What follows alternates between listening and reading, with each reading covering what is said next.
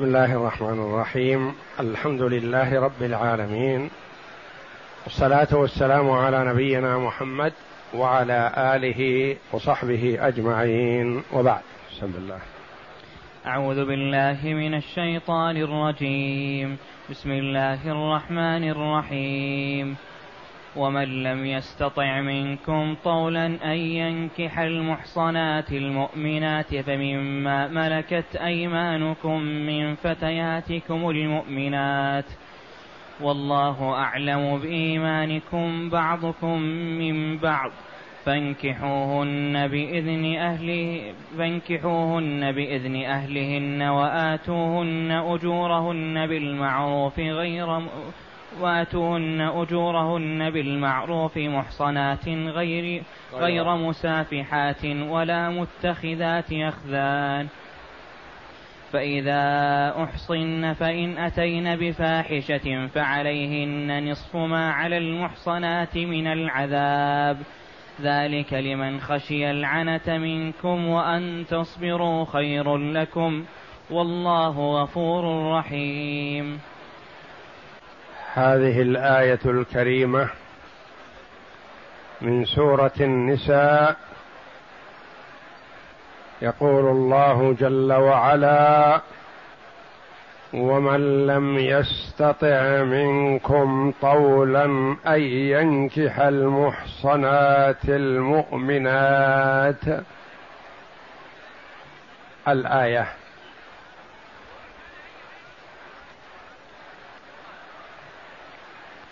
لما بين جل وعلا المحرمات في الآيات السابقة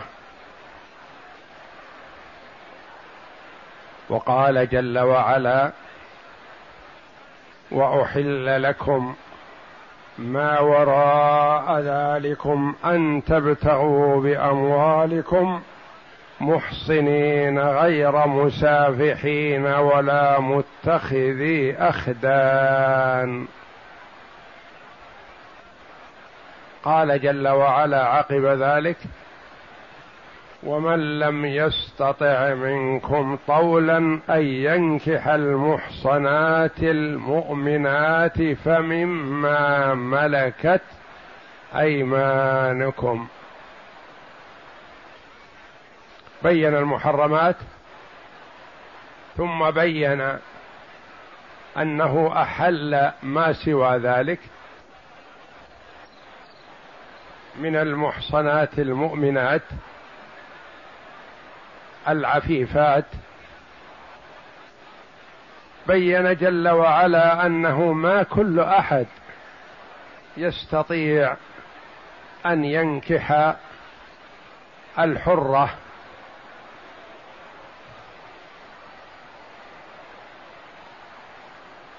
فيبقى بدون زواج ويقع في الإثم. أحل جل وعلا الرقيقات المملوكات. يعف بها المرء نفسه. ويسلم من الإثم. ثم عزاه جل وعلا وبين أن الفضل هو بتقوى الله جل وعلا وبالإيمان والعمل الصالح. فقال جل وعلا ومن لم يستطع منكم طولا. انتبه عندنا طولا للعلماء فيها أقوال. أن ينكح المحصنات المؤمنات فمما ملكت أيمانكم. مما ملكت أيمانكم. من فتياتكم المؤمنات. أين جاءت التعزية؟ والله أعلم بإيمانكم. بعضكم من بعض. والله أعلم بإيمانكم. بعضكم من بعض.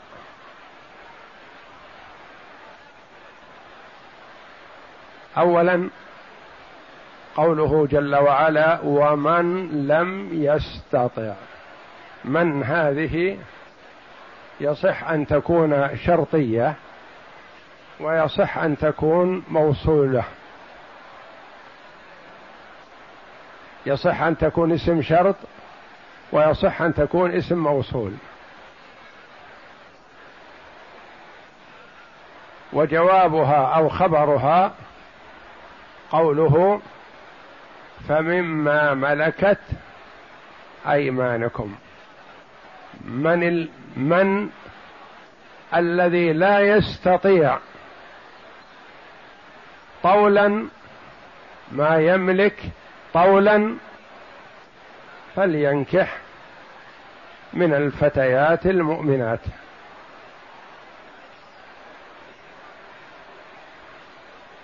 أي شخص لا يستطيع أن يتزوج حرة فليتزوج من فتياتكم المؤمنات. ف فمما ملكت أيمانكم إذا كانت من شرطية فهذه وقع في جواب الشرط. وإذا كانت من موصولة فهي واقعة في الخبر لأن المبتدأ يشبه الشرط. ومن لم يستطع منكم طولا طول. للعلماء رحمهم الله فيه أقوال.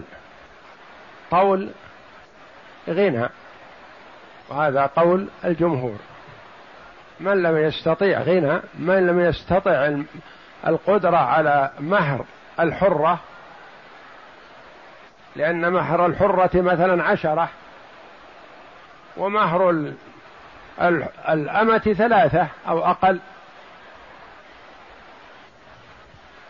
من لم يستطع منكم طولا فالطول هنا بمعنى الغنى. وسمي طول لأن المال والغنى يقدم صاحبه. مثل ما إن الطول الذي هو ضد القصر يظهر صاحبه. من لم يستطع منكم طولا أن ينكح المحصنات المؤمنات المحصنات المؤمنات هنا الحرائر.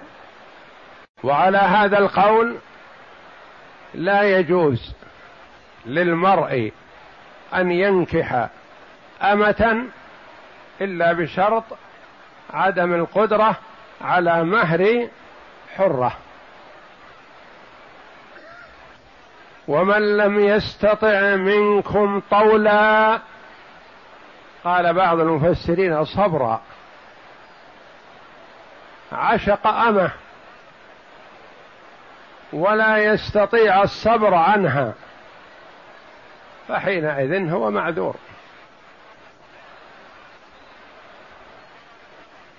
ويشترط بعض العلماء أن لا يكون تحته حرة. ولو كان قادر على مهر حرة. يقول أنا قادر على مهر حرة ولم أتزوج. هل لي أن أتزوج أمه يقول له هؤلاء نعم. ما دمت ما تحتك حرة فلك أن تتزوج أمه ولو أنت قادر على مهر الحرة. أن ينكح المحصنات المؤمنات المراد بالمحصنة هنا الحرة. المؤمنات صفة لها مع أنه يجوز أن ينكح الكتابية. فإذا لم يستطع هذه فل يتزوج مما ملكت أيمانكم يعني ملكها بعضكم لا أنتم. الرجل نفسه ما يصح أن يتزوج أمته على أنها زوجة وإنما هي ملك يمين. فهو يطأها متى شاء ويستمتع بها متى شاء لكن ليست كالزوجة. فالزوجة لها حقوق والأمة لا ما لها حقوق. يستمتع بها متى شاء ويعتزلها متى شاء. ولهذا قال الله جل وعلا في الآية السابقة فانكحوا ما طاب لكم من النساء مثنى وثلاث ورباع فإن خفتم ألا تعدلوا فواحدة أو ما ملكت أيمانكم. أو خذ أمة ملك يمين ليس لها حقوق وليس لها قسم.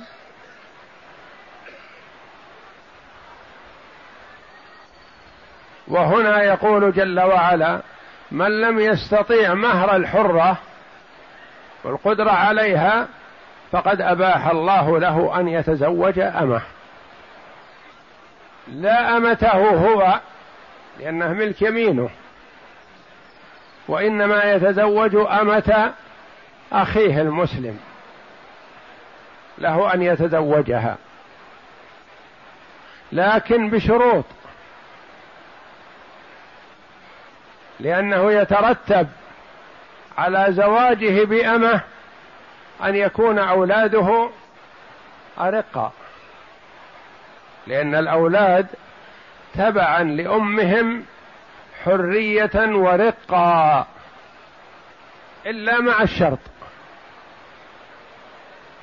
إذا تزوج الحر أمه واشترط على سيدها أن يكون أولاده أحرار فله ذلك. لكن إذا لم يشترط فهم تبع لأمهم حرية ورقة يبيعهم. سيد أمهم. وهم أولاده. يراهم يباعون في الأسواق ولا يستطيع أن يقول شيء. لأنه بإقدامه على الزواج بأمة رضي بأن يكون ولده رقيق. ولذا قالوا ما بين زواج الأمة والزنا إلا شيء يسير. وقيد بهذه القيود أنه لا يستطيع الحرة ولا يتمكن من الصبر لكن لو صبر فهو خير له. فمما ملكت أيمانكم من فتياتكم المؤمنات. فتيات جمع فتاة والفتاة الأمة المملوكة. كما جاء في الحديث لا يقول أحدكم عبدي وأمتي وليقل فتاي وفتاتي.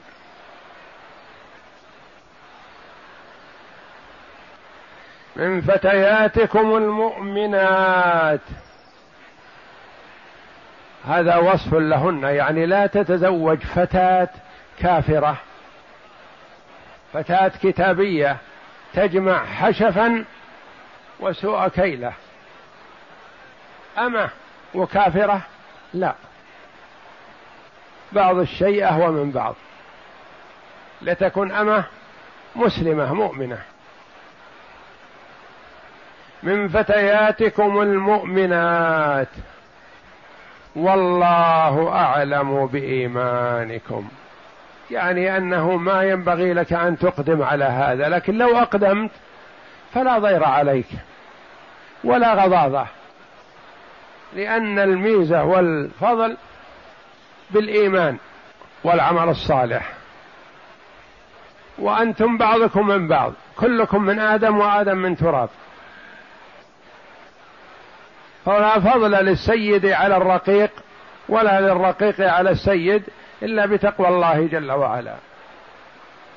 كم من رقيق أصبح أفضل من سيده بتقوى الله جل وعلا. والرقيق إذا أدى حق الله جل وعلا وأدى حق مواليه يؤتى أجره مرتين. من الذين يؤتون أجرهم مرتين عبد أدى حق الله جل وعلا وحق مواليه. فإذا أقدم الإنسان على زواج أمه فلا يطأطئ رأسه ويستحيي ويخجل من الناس كما هي عادة الجاهلية. عندهم ما يتزوج الأمة إلا الدني. فالله جل وعلا يقول إذا احتجت أيها المسلم إلى زواج بأمة فلا يضيرك هذا عند الله جل وعلا. ففضلكم ومكانتكم عند الله بإيمانكم والله أعلم بذلك. والله أعلم بإيمانكم. بعضكم من بعض. كلكم السيد والمسود المولى والرقيق كلهم إخوة من آدم كلهم من أولاد آدم. فأنتم بعضكم من بعض كلكم من ذرية آدم.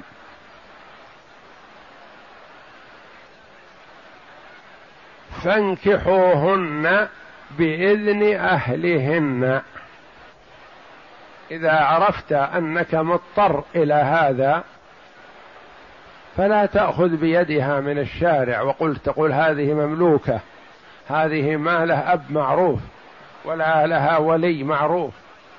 هذه مملوكة وسيدها سيد اشتراها وليس أبا ولا عما.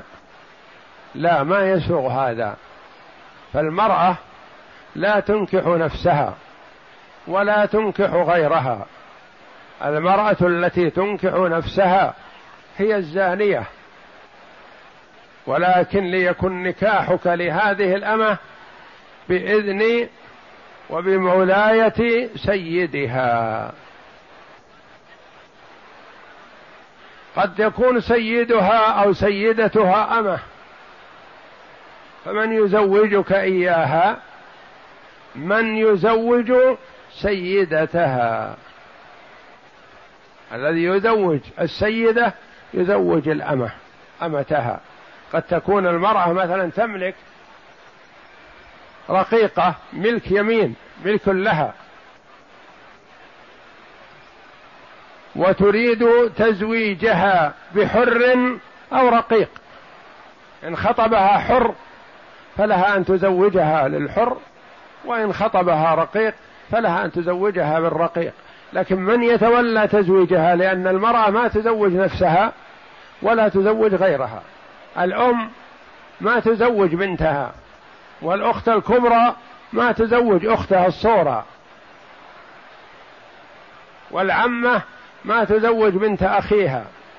والخالة ما تزوج بنت أختها. لا المرأة لا ولاية لها في النكاح إطلاقا. من يزوجها إذن؟ من يزوج هذه السيدة؟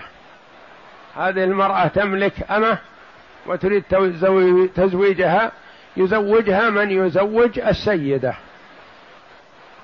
إن كان الأب موجود فهو الأولى ثم بعده الجد ثم بعده الإبن ثم ابن الإبن ثم الأخ ثم ابن الأخ ثم العم ثم ابن العم وهكذا.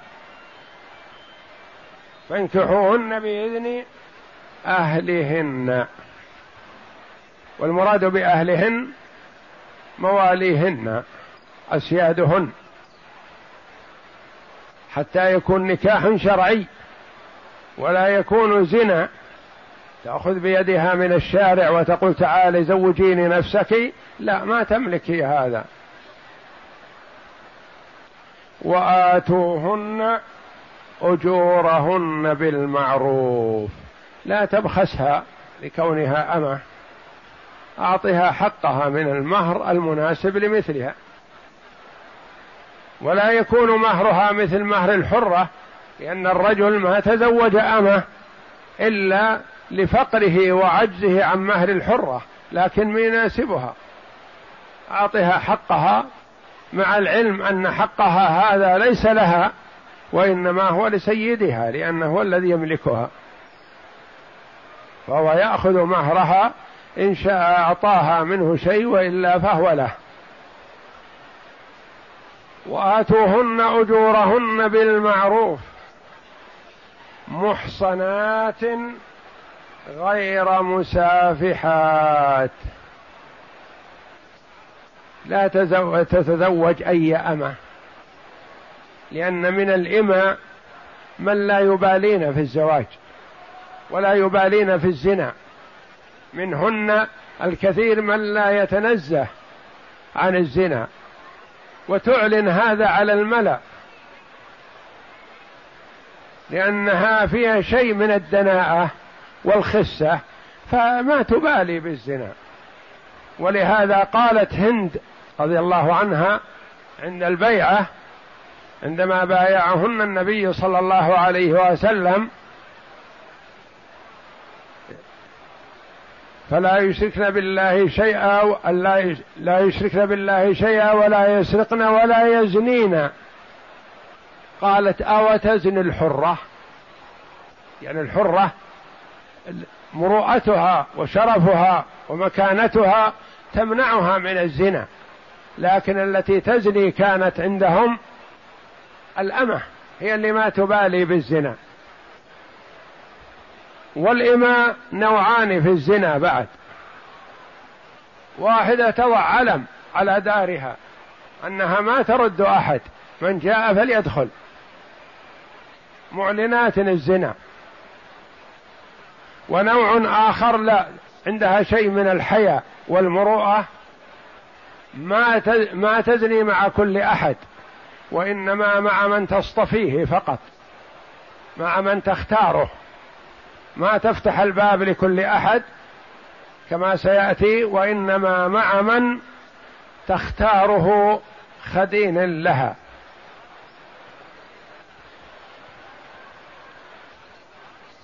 محصنات غير مسافحات.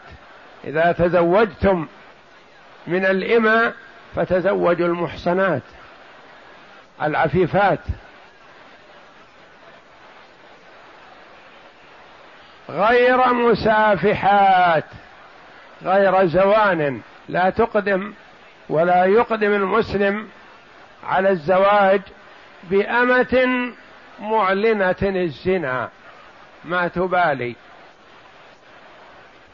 وسمي الزنا سفاحا لأن السفح هو إراقة الماء وسفح الماء أرقته.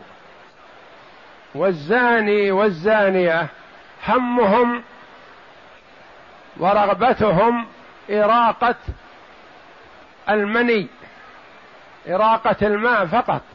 ما لهم نظر في الأولاد والذرية والعفاف والحصانة والاحتساب في النفقة وغير ذلك ما لهم نظر في هذا وإنما نظره نظرة حيوانية. نظرت مثل الثور والتيس لإراقة ما في ذكره من الماء والمرأة كذلك تقضي وطرها وشهوتها بإراقة المني لأنها تريق المني كما يريق الرجل. كما قالت السائلة للنبي صلى الله عليه وسلم يا رسول الله إن الله لا يستحي من الحق. هل على المرأة من غسل إذا هي احتلمت؟ قال عليه الصلاة والسلام نعم إذا رأت الماء. يعني أنزلت ورأت المني. فإنها تغتسل لو لم يكن عندها رجل احتلمت.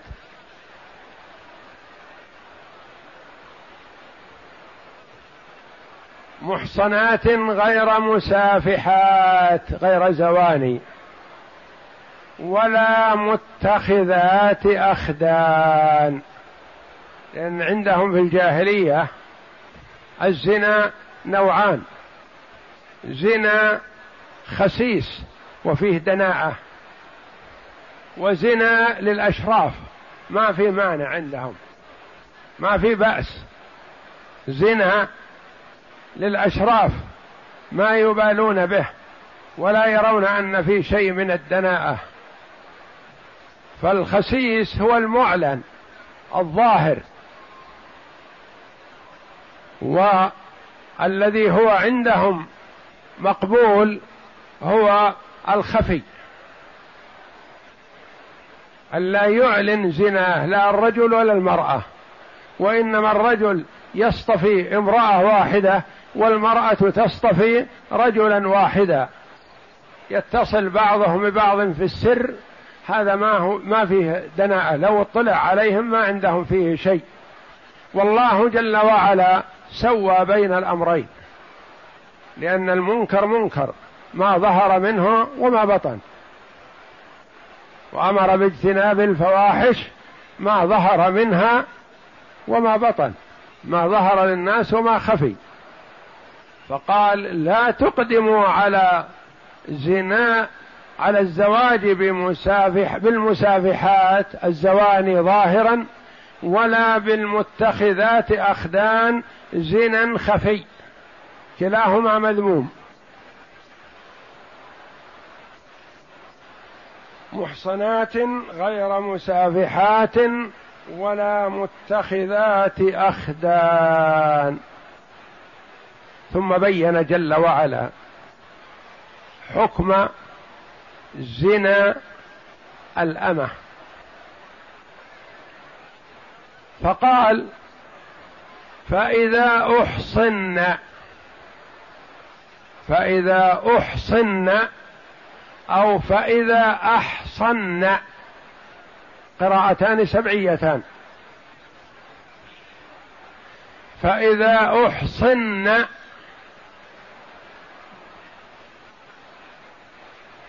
بمعنى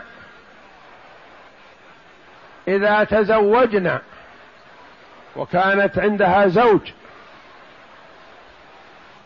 وإذا أحصن قيل إذا أحصن بمعنى أحصن أنفسهن بالإسلام إذا أسلمنا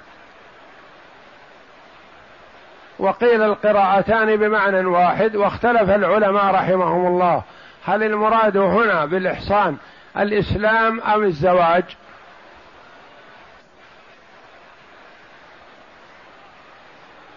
فإذا أحصن يعني أحصنهن الأزواج تزوجنا. فإن أتين بفاحشة فعليهن نصف ما على المحصنات من العذاب.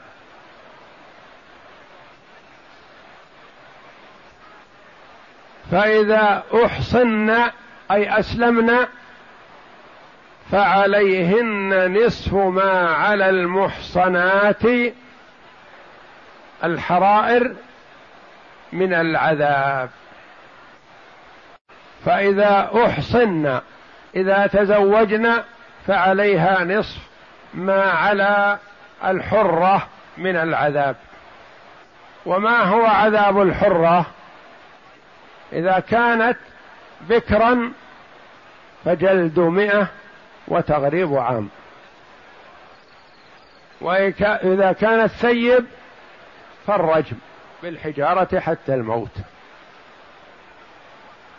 الأمة إذا تزوجت وزنت فما هو حدها؟ نصف ما على المحصنات من العذاب. المحصنة عليها عذابان أيهما؟ واحد ممكن يتنصف والآخر ما يمكن يتنصف والله جل وعلا حكيم عليم. جعل النصف لمن يمكن أن يتنصف فالحرة إذا زنت وهي بكر فعليها جلد مئة وتغريب عام. ماذا يكون على الأمة على هذا؟ جلد خمسين جلدة. الحرة إذا زنت وهي محصنة فما هو حكمها؟ الرجم بالحجارة حتى الموت. وهل يتأتى لهذا نصف؟ لا ما يمكن. ما يقال نصف حياة. إذن عليها الحكم الذي يمكن أن يتنصف. فإذا أحصن فإن أتين بفاحشة فعليهن نصف ما على المحسنات من العذاب. الأمة إذا زنت وهي محصنة فعليها نصف ما على المحصنة الحرة من الجلد وهو خمسون جلدة. لما الحرة مئة جلدة والأمة خمسون. والحرة الرجم بالموت بالحجارة حتى الموت والأمة حتى وإن كانت متزوجة فتجلد خمسين. نعم الله جل وعلا حكيم عليم. العقوبة على قدر النعمة. المرأة التي أنعم الله عليها بالحرية وأنعم الله عليها بأن تزوجت. ما يليق بها أن تنشز عن زوجها ثم تبحث تذهب تذهب تبحث عن الحرام. أنعم الله عليها بنعمة فتشكر نعمة الله. أباح الله لها الزواج وجعل الزواج إليها متى ما أرادت. ما أحد يمنعها. إذا عضلها وليها فالحاكم ولي من لا ولي له. يزوجها الحاكم. يزوجها القاضي. إذا أبى الأب وأبى الأخ وأبى العم وهكذا الأولياء رفضوا تزويجها بالكفر فالقاضي يزوجها. وفي محاكمنا يوجد تزويج بكثرة والآباء موجودون لسبب العظم. يقول تزوج أزوجها فلان يقول لا. ولما؟ قال ليس بكفء لنا ليس بكذا ليس بكذا. يتثبت عن هذا وما دام أنه مسلم وكفء لهذه المرأة فيؤمر من بعده بالتزويج فإن زوج فبها وإلا لمن بعده وإلا لمن بعده حتى يوصل إلى ابن ابن ابن العم فإذا رفض الجميع زوجها الحاكم الشرعي القاضي. وذووها موجودون لكنهم رفضوا نشزوا عضلوها. فالحرة إذا عضلها أولياؤها فالحاكم الشرعي يزوجها. فما هي مضطرة إلى الزنا ولا يليق بها الزنا؟ بخلاف الأمة فهي مسكينة مملوكة. يمنعها سيدها من الزواج ولا يطأها ولا يستمتع بها ولا يمتعها بنفسه. وهي مغلوبة على أمرها فخفف الله عنها العذاب. خفف الله عنها العقوبة. فإذا أحسن فإن أتين بفاحشة فعليهن نصف ما على المحصنات من العذاب. وعلى التفسيرين فإذا أحصن يعني إذا أحصن إذا تزوجنا معنى هذا أنه قبل الزواج ليس عليها حد وإنما تؤدب تأديب لأن الله جل وعلا جعل عليها النصف متى ما تزوجت لكن قبل أن تتزوج فهي أمرها أخف. فإذا احصن احصنا أو احصنا بمعنى اسلمنا فمعنى هذا أن الأمة الكتابية إذا زنت ولو كانت مملوكة لمسلم فليس عليها حد. لأنها ما أحصنت نفسها بالإسلام. قبل الإحصان ما عليها شيء من العذاب. وإنما العذاب يكون متى ما أحصنت. يعني أسلمت. على خلاف في المسألتين عند العلماء رحمهم الله بسطه في كتب الفقه. فإن أتين بفاحشة والفاحشة الزنا. فعليهن نصف ما على المحصنات من العذاب. ذلك يعني الإذن بزواج الأمة هذا هو الشرط الثاني. ذلك لمن خشي العنة منكم. العنت الحرج أو العنت الزنا أو العنت الوقوع في الفتنة مضطر للزواج ومهر الحرة عشرة آلاف ما يستطيع ومهر الأمة ألف. أباح الله له أن يتزوج أمة. وإن تيسر له يشترط أولاده أحرار وأذن السيد فله ذلك وإذا أبى السيد فهو يملك هذا. قال لا ما أزوجك إياها إلا على شرط أن يكون أولادها تبعا لها. أولادك منها يكون أرقى لي أنا أبيعهم.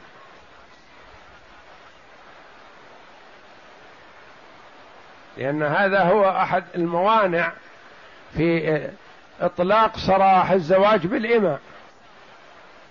وكما قال بعض السلف ليس بين الزنا وبين الزواج بالأمة إلا شيء يسير.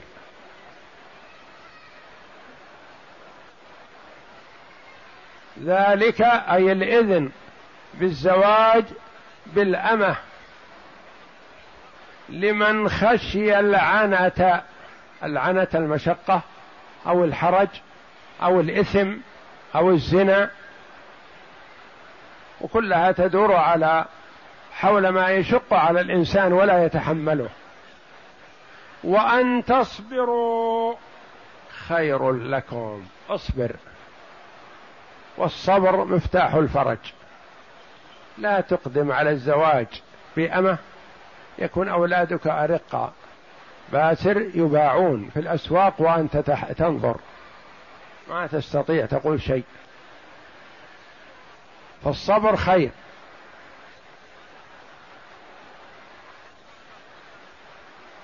والله جل وعلا وعد الصابرين خيرا في الدنيا والآخرة. وما وقع العبد في عسر وصبر له إلا وجعل الله بعده يسرا. فإن مع العسر يسرا إن مع العسر يسرا. والعسر واحد واليسر اثنان في الآية الكريمة هذه. ولذا قال النبي صلى الله عليه وسلم لن يغلب عسر يسرين. اليسر المكرر اثنان والعسر المكرر واحد.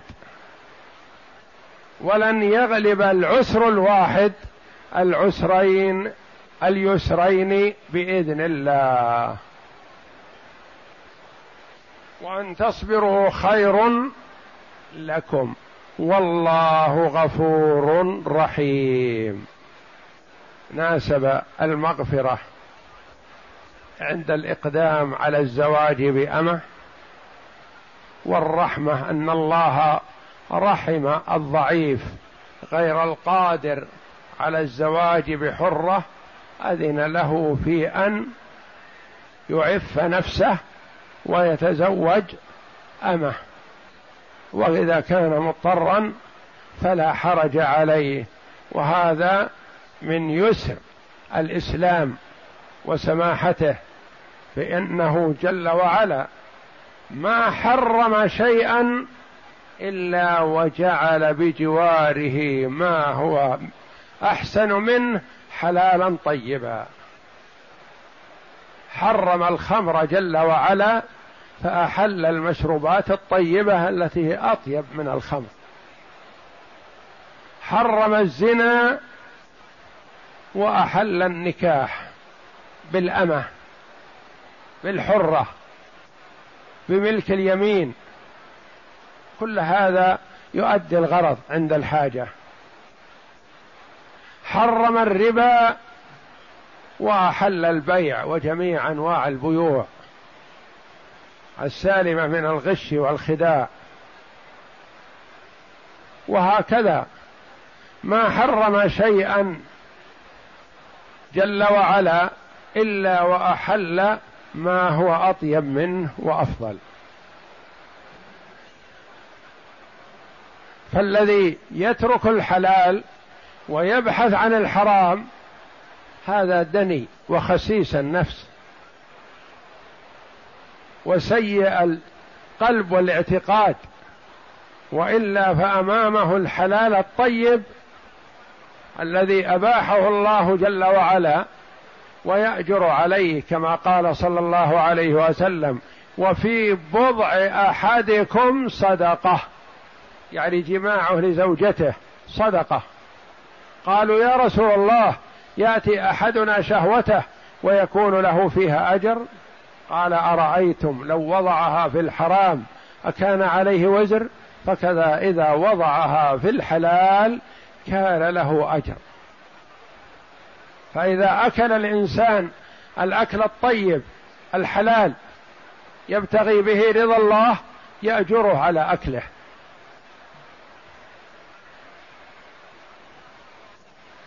إذا جامع زوجته يأجره جل وعلا على جماع هذا.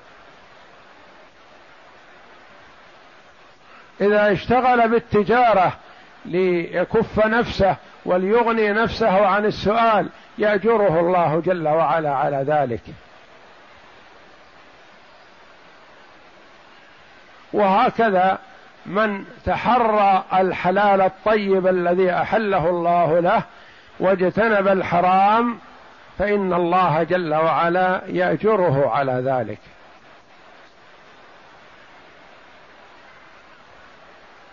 والله غفور رحيم. اسمان وصفان لله تبارك وتعالى على ما يليق بجلاله وعظمته فهو جل وعلا موصوف بصفات الكمال منزه عن جميع صفات النقص والعيب. والله جل وعلا يجب أن نثبت له من الأسماء والصفات ما أثبته لنفسه أو أثبته له رسوله صلى الله عليه وسلم. وننفي عن الله جل وعلا ما نفاه عن نفسه تبارك وتعالى أو نفاه عنه رسوله صلى الله عليه وسلم. وإثبات الأسماء والصفات توقيفي. والنفي اجمالا. الإثبات تفصيلي توقيفي يعني ما يمكن أن نأتي باسم من عندنا نقول هذا اسم طيب يكون لله نقول لا. إذا كان ورد في الكتاب والسنة فعلى العين والرأس وإلا فلا. وأما النفي فننفي عن الله تبارك وتعالى كل ما نفاه عن نفسه لم يلد ولم يولد ولم يكن له كفوا أحد. لا تأخذه سنة ولا نوم. وهكذا ما نفاه عن نفسه أو نفاه عنه رسوله صلى الله عليه وسلم.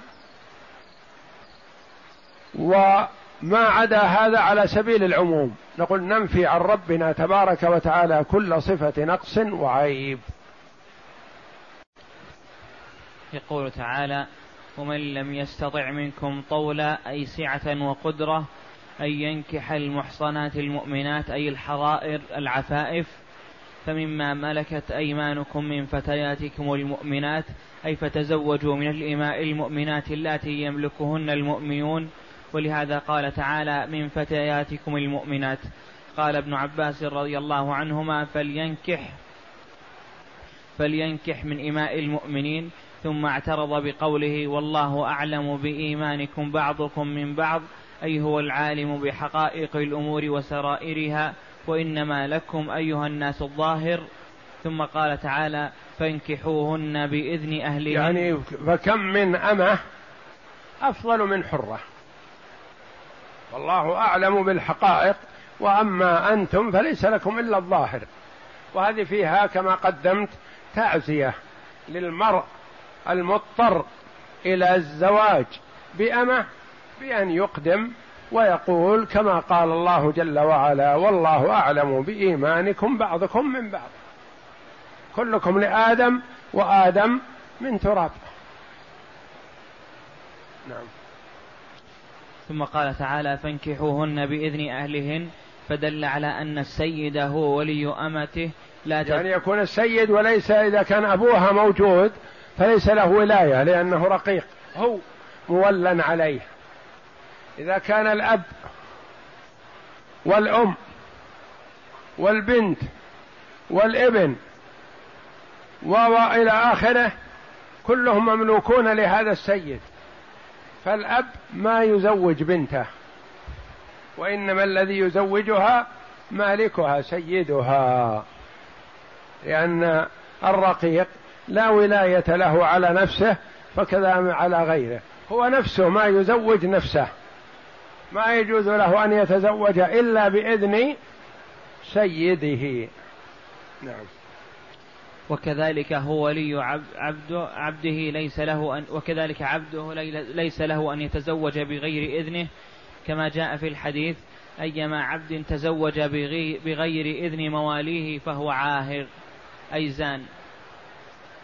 فكذلك يعني نفس العبد الرقيق المملوك ملكا صحيح ما ليس له أن يزوج نفسه إلا بإذن سيده. فكذلك الأمة.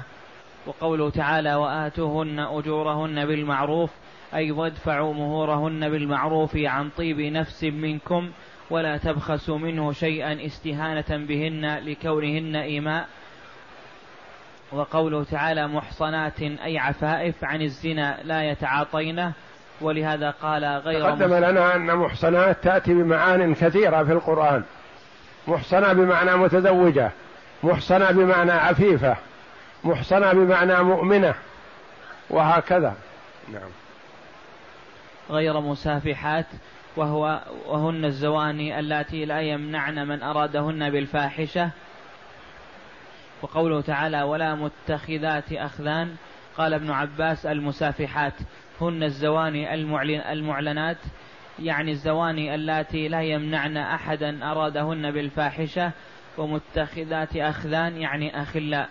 وقال الحسن البصري يعني الصديق وقال الضحاك ذات الخليل الواحدة المقرة به نهى الله عن ذلك يعني تزويجها ما دامت كذلك. وقوله تعالى فإذا أحصن فإن أتين بفاحشة فعليهن نصف ما على المحصنات من العذاب. اختلف القراء في أحصن فقرأ بعضهم بضم الهمزة وكسر الصاد مبني لما لم يسمى فاعله وقرئ بعضه وقرئ بفتح الهمزة والصاد. أحصن هذا لما لم يسمى فاعله.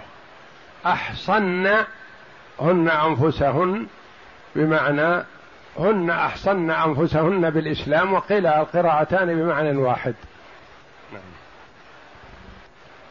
قرئ بفتح الهمزة والصاد فعل لازم ثم قيل معنى القراءتين واحد واختلفوا فيه على قولين أحدها أن المراد بالإحصان ها هنا الإسلام روي ذلك عن ابن مسعود وابن عمر رضي الله عنهم وقيل المراد به ها هنا التزويج وهو قول ابن عباس ومجاهد وسعيد وسعيد بن جبير والحسن وغيرهم.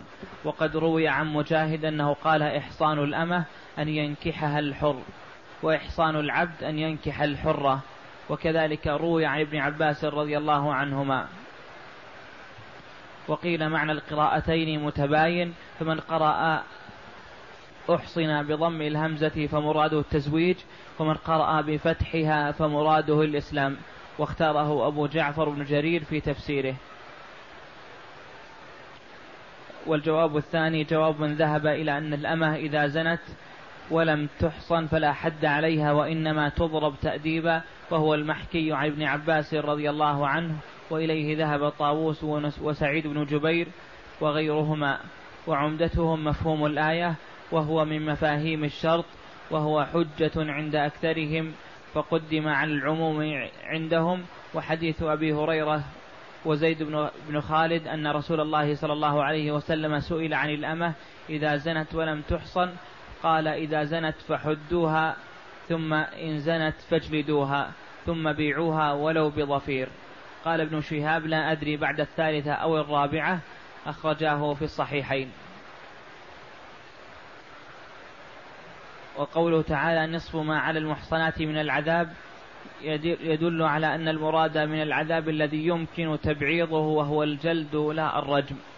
وقوله تعالى ذلك لمن خشي العنة منكم أي إنما يباح نكاح الإماء بالشروط المتقدمة لمن خاف على نفسه الوقوع في الزنا وشق عليه الصبر عن الجماع فله حينئذ أن يتزوج بالأمة وإن ترك تزوجها وجاهد نفسه في الكف عن الزنا فهو خير له لأنه إذا تزوجها جاءه أولاده أرقاء لسيدها إلا أن يكون الزوج غريبا فلا تكون أولاده منها أرقاء في قول قديم للشافعي.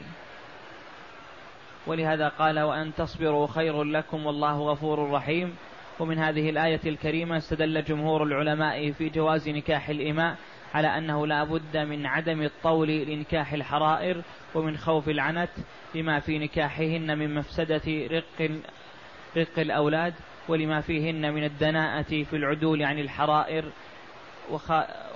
وخالف الجمهور أبو حنيفة وأصحابه في اشتراط الأمرين فقالوا متى لم يكن الرجل مزوج مزوجا بحرة جاز له نكاح الأمة والمؤمنة والكتابية سواء كان واجدا للطول أم لا وسواء خاف العنة أم لا وعمدتهم فيما ذهبوا إليه قوله تعالى والمحصنات من الذين أوتوا الكتاب من قبلكم أي العفائف يعني وهو يعم الحرائر والإماء.